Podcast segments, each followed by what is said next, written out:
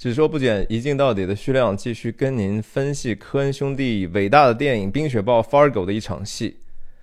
电影是一种什么样的介质呢？它是通过创造海量的细节，哈，让观众能够愿意投资他们的情绪和智力，愿意让他们站在特定的角色的角度上去仔细思考我们内心的真相和这个世界的真相的一种介质。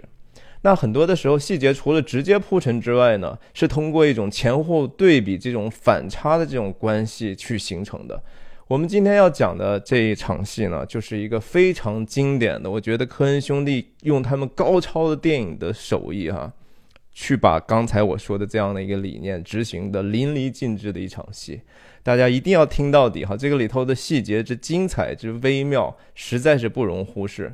我们上一次讲到说，Jerry 去了他老丈人的办公室，碰了一鼻子灰，哈。然后他就回到了家。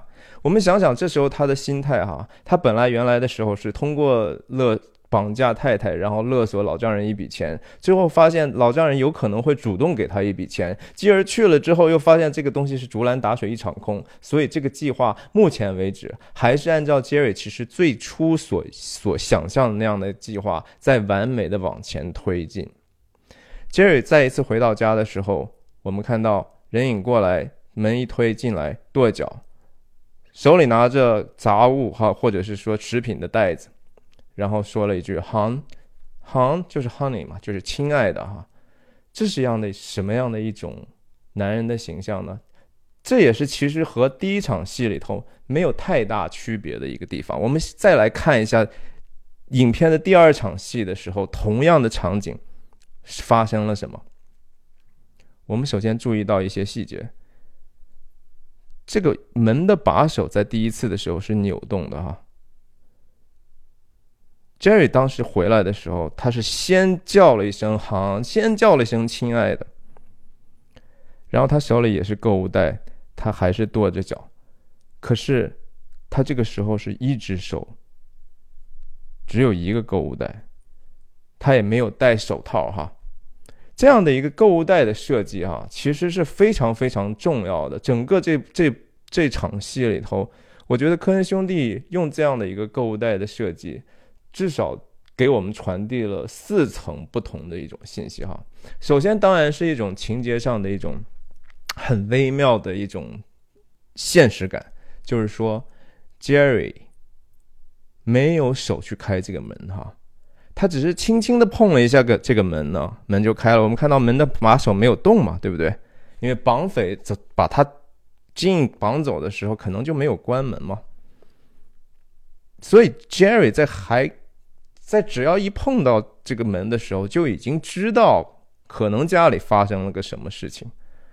那同时用两个纸袋才可以让这个细节变得更真实，对吧？如果他已经有有手的话，他可以去拧吗？同样是购物袋，表达了什么样的一种信息？哈，第一层的意思，首先是说，Jerry 每一次回家的时候都是体贴家用的，他会很很很仔细的去想家里需要什么。哈，他是那个 put food on the table 的那个提供家用的那个人。然后他进来的时候。会喊他的太太，就是说“亲爱的”，这是一个温柔体贴的丈夫的形象。他甚至是会主动的去跺脚，哈，就是说这个世界外头是肮脏的，是寒冷的，我们家是温暖的，是干净的。我也我也希望让我们家庭保持这样的一个温暖和整洁，哈。从各种方面来讲，这都是一个很好的男人的表象。但是讽刺也讽刺在这个地方。我们再往下看，哈。他往下走的时候，其实他在进来的时候，首先他已经心里头知道，哎呀，我太太是不是已经被绑走了？所以他的眼神就已经开始游离了。这个细节哈，我们等一下最后的时候还会再再 call back 啊，还会再回来说为什么他看的这一眼之后接的是这样的一个简洁的方向。他接下来说了一句话叫什么？I got the groceries。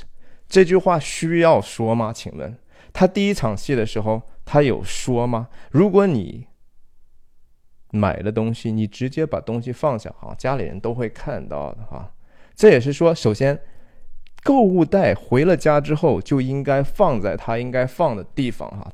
我们明确的通过那一场戏知道他们家的这样的一个格局，Jerry 是应该有足够的理由去把这个东西放下。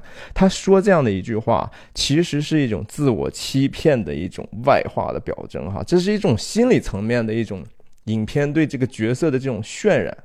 他明明知道事情已经非常非常严重了，他。知道可怕的事情可能已经发生了，他同时是可能是非常兴奋的，因为这个就是他是想这个事情按照他这样的想法去发生，可是他要用这样的一个其实无关紧要的细节去遮掩自己，这是一种就是说我不在场的一种，我没有和绑匪去。去串通的这种自我欺骗，它是一种类似于不在场的证明哈。你看，我买我我是买的买买了这个东西回来的啊。他在强调的是他那个所谓的好男人，所谓的 family man 的那一那一面，但是实际上他恰恰是希望说隐藏他自己那个邪恶的动机。影片在马上就接了这个镜头哈。我们知道这个这个是二楼嘛，之前的所有的这种场景都已经。都已经很清楚了，然后这个购物袋在这一场这个镜头里以后也非常重要。杰瑞没有把他的购物袋放到厨房，也就是一楼他他要经过的地方，而是说直接扛到了二楼。为什么呢？对不对？我觉得这又是一个，就是在一次心理层面上哈，刚才我讲的，这是一种不在场的证明。同时，也是他一种心理负担极重啊！他已经紧张到可能又紧张又兴奋，浑然不知其实手上还有负担，因为他的心理的负担太重了哈。第三个设计哈，这是第二个镜头，第三个镜头我们看到是一个主观镜头，等一下我们再讲这个镜头。第四个镜头是一个中景，然后滑轨往上推的时候哈，我们看到这个购物袋里头有一个非常非常重要的。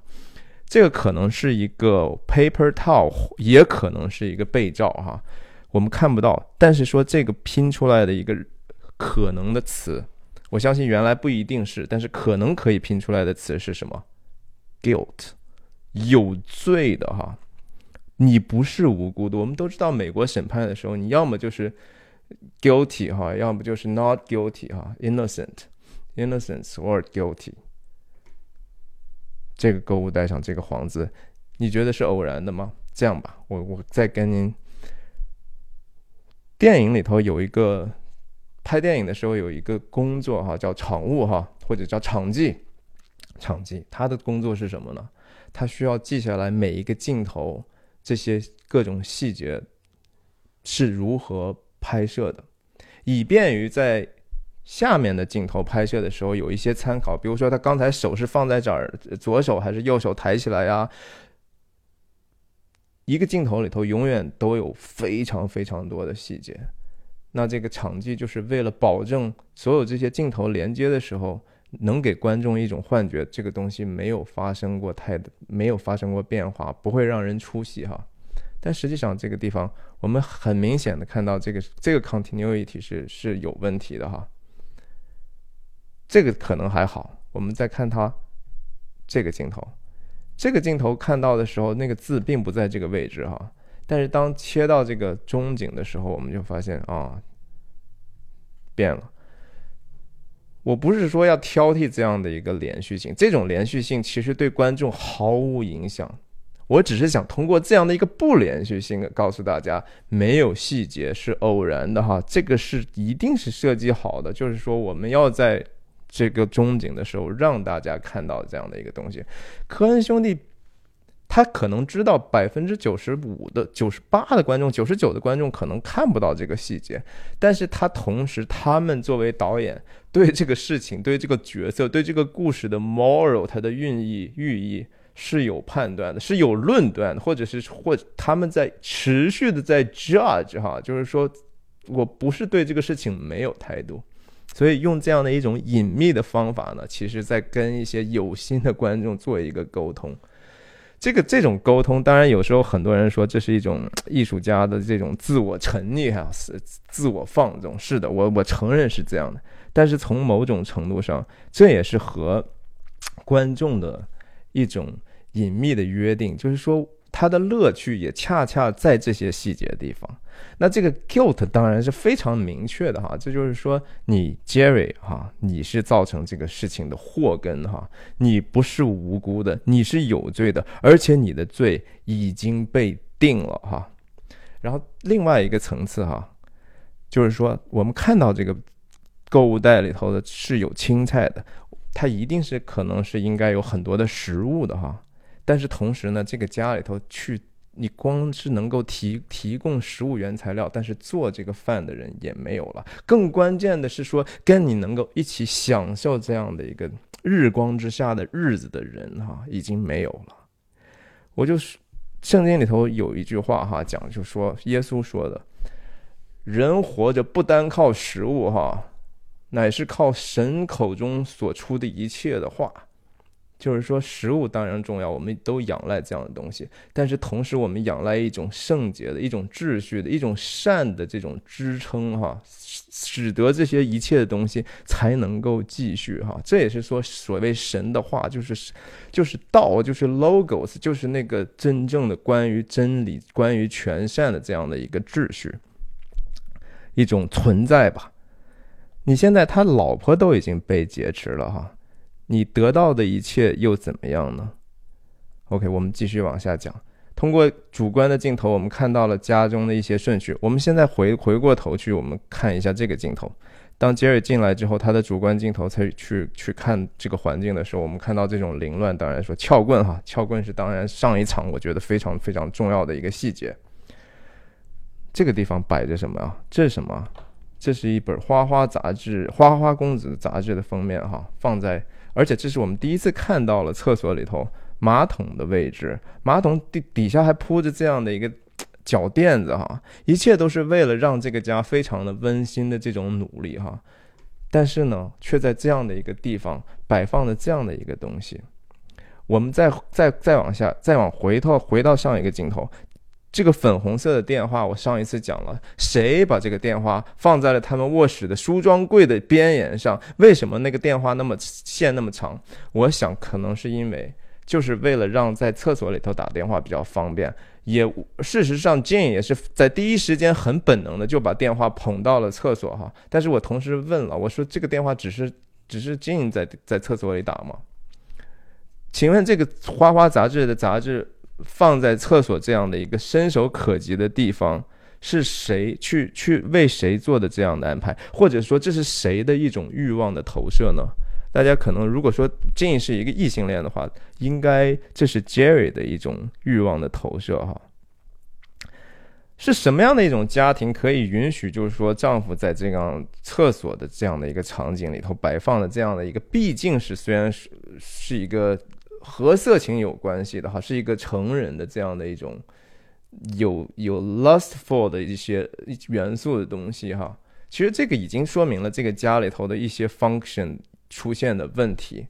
那我我的一个 theory 就是说，我觉得这个很可能这个电话的摆放也是 Jerry 所需要的。我们知道，在在八几年的时候，那个时候美国的色情业可能主要是。电话的这种色情服务，哈，就是你打过去，电话那边会给你一些各种各样的声音，去让一些人去进行一些幻想，然后从而达到一些身体的愉悦吧。我觉得这个联想不算是很过分的，哈。OK，我们继续往下讲。好，另外说，我为什么说这些细节是如此重要？再次提醒大家，整个这个二楼的这个场景。也就是上一场戏我我说的这个发生的这些绑绑架的这个地方是搭出来的景哈，这个厕所的马桶的摆摆放，这个格子的放置，全都是人工的计划好的东西哈，所以不是偶然的哈，这是非常非常的有设计的去放在这儿。好，我们我们再回到这个这个第一个场景，这个呃第一个镜头，我们。讲到头一次这个场景的时候，这地方是有一个祷告的手的哈，现在没有了。然后原来这儿有一个女人的照片，现在这个照片不知道是被放开了还是怎么样。Anyway，但是大家想到就说，Jerry 在进来的时候，他有一个眼神很明显，他进来首先门没关呀，看来已经绑匪已经进来了。然后同时他开始要注意到的，按照之前的交代，进就是在这个地方被。Gary Jerry 去抱那个 Guy 去抱摔的哈，整个破窗而出的地方也是他站在这个地方可以看到的。他一定注意到了一些后面即将出来的，为什么没有接那个镜头，而是直接接了一个上楼的镜头呢？他所在这个地方所看到的这个这些东西，为什么没有第一时间接在这儿呢？哈，嗯，而是直接接到了二楼。我觉得哈，你看，直到说他看到这个浴帘被拉坏的这个地方，然后又接了一个这个真正进。蒙着这个浴帘，跌到楼下的这样的一个破碎的浴帘，然后被破的窗户。这个镜头，如果说按完全的逻辑来讲，是应该接到这个这个地方的。我觉得不这样接的好处，实际上是说，它延伸了一种悬疑和和 Jerry 的这种主观的。好奇或者张力，哈，他只有说到了这儿之后，甚至说让导演完整的表传递给观众关于这个纸袋的各种意义之后，然后同时去用一个比较不明显的这些细节，再带入一个更加明显的、很明显的这样的金已经被完全绑架的真相。然后这个电视的这种雪花感，也继而为他下面去杰尔去打电话给他老丈人报告这一个消息哈，提供了一个完美的注解。这种电视在这个电影里头的运用是如此的微妙而富有意义哈。每一次电视出现的时候，它的内容都跟它的情节和情绪有关。在这个地方，我们知道说，开始金影在这地方看的是早间的那样的一个综艺节目，甚至是带着广告性质。现在电视已经是完全是雪花了哈。这个雪花是什么意思呢？我觉得当然是说，这是一种，这是一种混乱哈，这是代表了 Jerry 脑中的一种。暂时的空白感，暂时的我不知道该怎么办。然后是是，我我还在想哈，我还在处理这个东西。我是这个信号已经是完全没有了，同时意味着哈，在这个家里头哈，在这个家里头，他们他和静的这种虚假的这种看起来很很恩爱的这种夫妻生活，就宛如一出不是很真实的肥皂剧哈。在这个时候戛然而止了。我们再注意一个细节哈，我们看到的时候，电视上的我们知道已经交代过好几次的两两对猪，其中的现在其中的一对呢，已经只有一个小猪了，它伸着手抱着空气哈。另一只小猪去哪儿了呢？往回走一下，我们看到其实镜头在地上交代了，另一只雌小猪已经摔到了地上啊。这两个小猪。已经分分离了，他们，但是这两只小猪的分离不是那个最惨的呀。他们的分离可以是暂时，只要你把它放回去就好了。但是在他们这个家中，Jerry 和他太太 Jean 的分离已经是永远的了哈。他们再也没有机会再见面了。他们的戏已经和这个电视一样演完了啊。我们再回到这个，我们看到这些场景出，在在在描述 Jerry 主观镜头的时候，同时我们听到了什么呢？听到了 Jerry 的话，哈，就是这个时候本来是，这是电影的一种剪辑的手法，就是说让后面的声音呢，哈，提前进入。科恩兄弟用这样的一种方法，创造一种和观众之间的这种信息不对称，哈。同时，也是我觉得他们黑色幽默的一种完美的这种体现哈。他真正的是说，让我们觉得 Jerry 在很慌乱之中呢，语无伦次哈。啊，Yeah，wait, hi, it's Jerry. I，然后 Wait, it's Jerry. I don't know what to do. It's Jean. I don't know what to do. It's my wife. It's I don't know what to do. It's Jean. 当他这样说的时候，其实我们第一次看的时候，哈，这个事情实际上是合理的，哎，因为我们在想象，也许他真的就慌乱到这样的一个境境况啊。但是镜头再一转，我们才知道，哦，原来这家伙在在在排练啊。他要想办法把这个东西说的，让能够 Stan 和那个韦德都不会发生任何的怀疑哈。这是实际上是需要练一下的。同时，我们也知道，就是说人的这种语言系统、肌肉系统、感情系统是一个多么复杂的东西哈。人在试图去欺骗别人的时候，试图去调用这些东西的时候，真的不会出纰漏吗杰瑞是这样的一个谎话连连篇哈，天天几乎是一个撒谎为生的一个人，但是他尚且在这个地方哈是如此的 awkward 哈。我们看到的这个不仅是说他说的，他的表现是非常非常可笑，让人厌恶到底，同时非常同情的。其实你不觉得有一点点同情吗？他把自己逼到这样的一个角落的时候，他这个表演实际上是实际上是太精彩不过了哈。里头有几个瞬间，我觉得特别值得去说哈。我我，然后他那几个细节是表现了他的这种因为虚伪、因为邪恶所表现出来的愚蠢和可笑哈。但是并不是一一个你只是觉得他智力上有问题，还是 again 道德是是问题。你看他在这个表表演的时候，首先我们说说技术问题哈。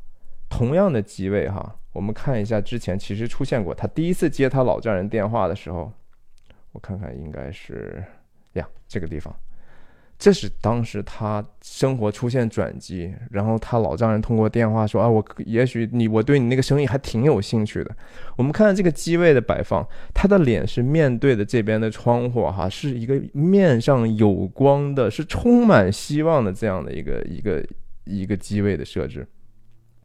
而到了这里头呢，同样是这个变化机位这个变化，是为了让。让让你能够很微妙的感受到，一方面我们也看到更多的猪哈，就是说猪已经把它围绕了，它的愚蠢已经是愚愚不可及了哈，这是一种完全是因道德败坏而生出来的一种愚蠢。我们看看，真的，他身边已经被猪包围了，然后。这他不再能够面向窗户了，因为他这个时候内心的幽暗已经达到了非常大的一种程度。他要去撒谎的时候，他甚至恨不得背着这个阴暗的角落，用手还要挡着自己，要低着头哈。这是一个非常非常羞耻的这种潜意识的这种外化。那我们同时有有，我觉得表演的有两个瞬间，一个就是说，我们这个时候已经知道啊，他在表演了。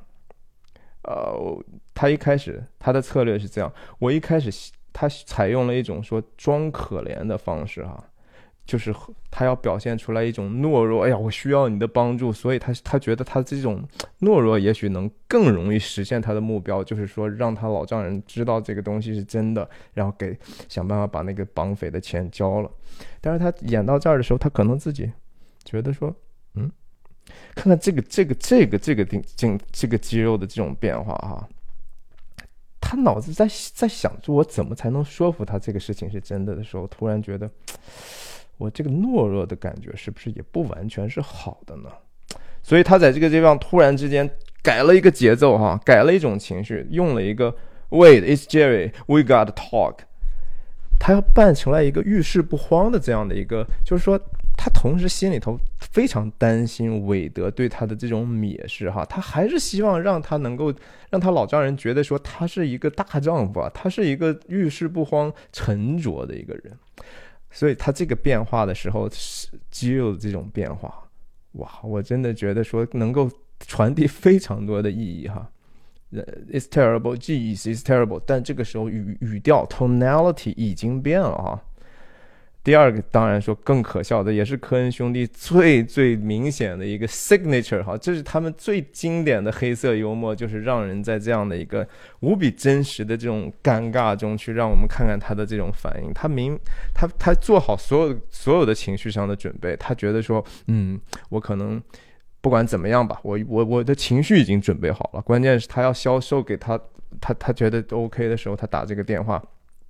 想按他自己的剧本往出演的时候，结果对方是一个女生，Hello，然后 Jerry 的表现差点一口没噎死哈，就是所有的情绪突然之间一下阻塞在那个地方了。好玩啊！这个地方简直是太可笑、太好看了，你知道这个东西百看不厌。我为什么就说这个电影值得反复观看呢？因为这样的细节又非常非常多，因为这样的细节创造它其实是多么不容易，大家要想象一下。OK，然后他的这个，他在他在没有人观看的情况下。他也知道自己的刚才的表现是多么的可笑、荒谬、愚蠢啊！所以他最后结尾的时候咬了一下腮帮子之后，你看看这个抬眉毛的动作哈。大家如果有这个 video 哈，仔细看一下；没有的话哈，建议您购买一个哈。我这个 video 的底下也有一个链接，您可以去用这个链接来购买这个电影。这就是这一场戏哈。我们再往下前前面去延伸一点哈。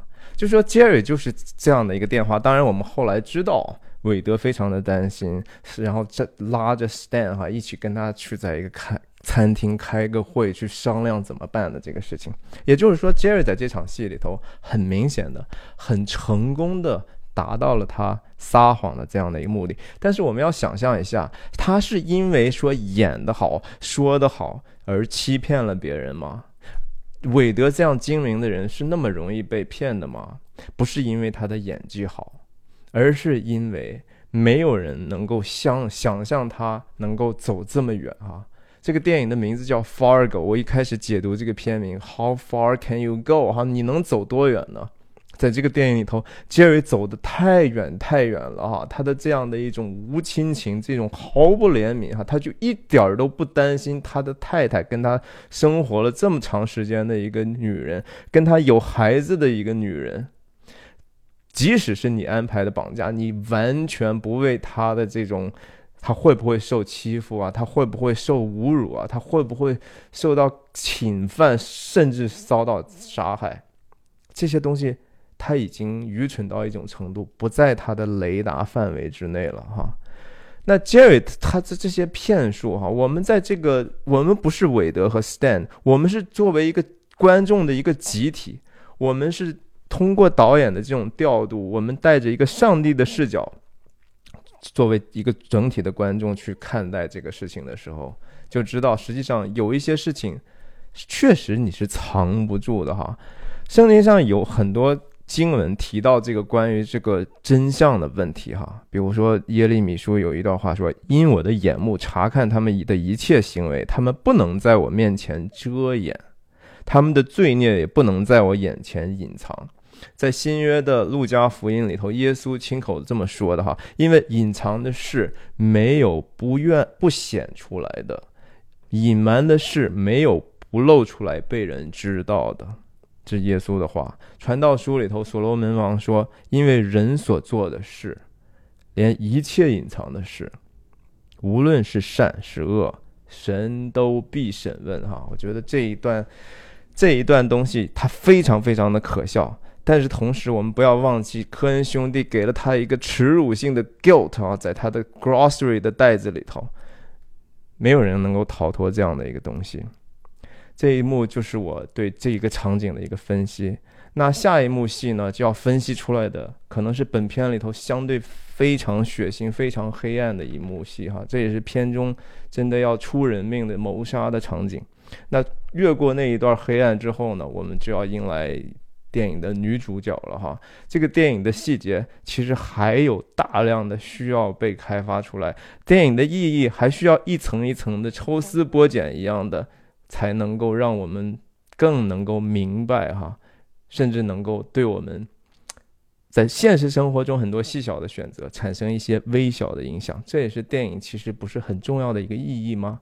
看到这里，请您继续强烈的推荐我的这个系列的视频给您认识的亲友，然后点赞评论，谢谢你们的耐心和收看，继续跟踪这一个系列，再见。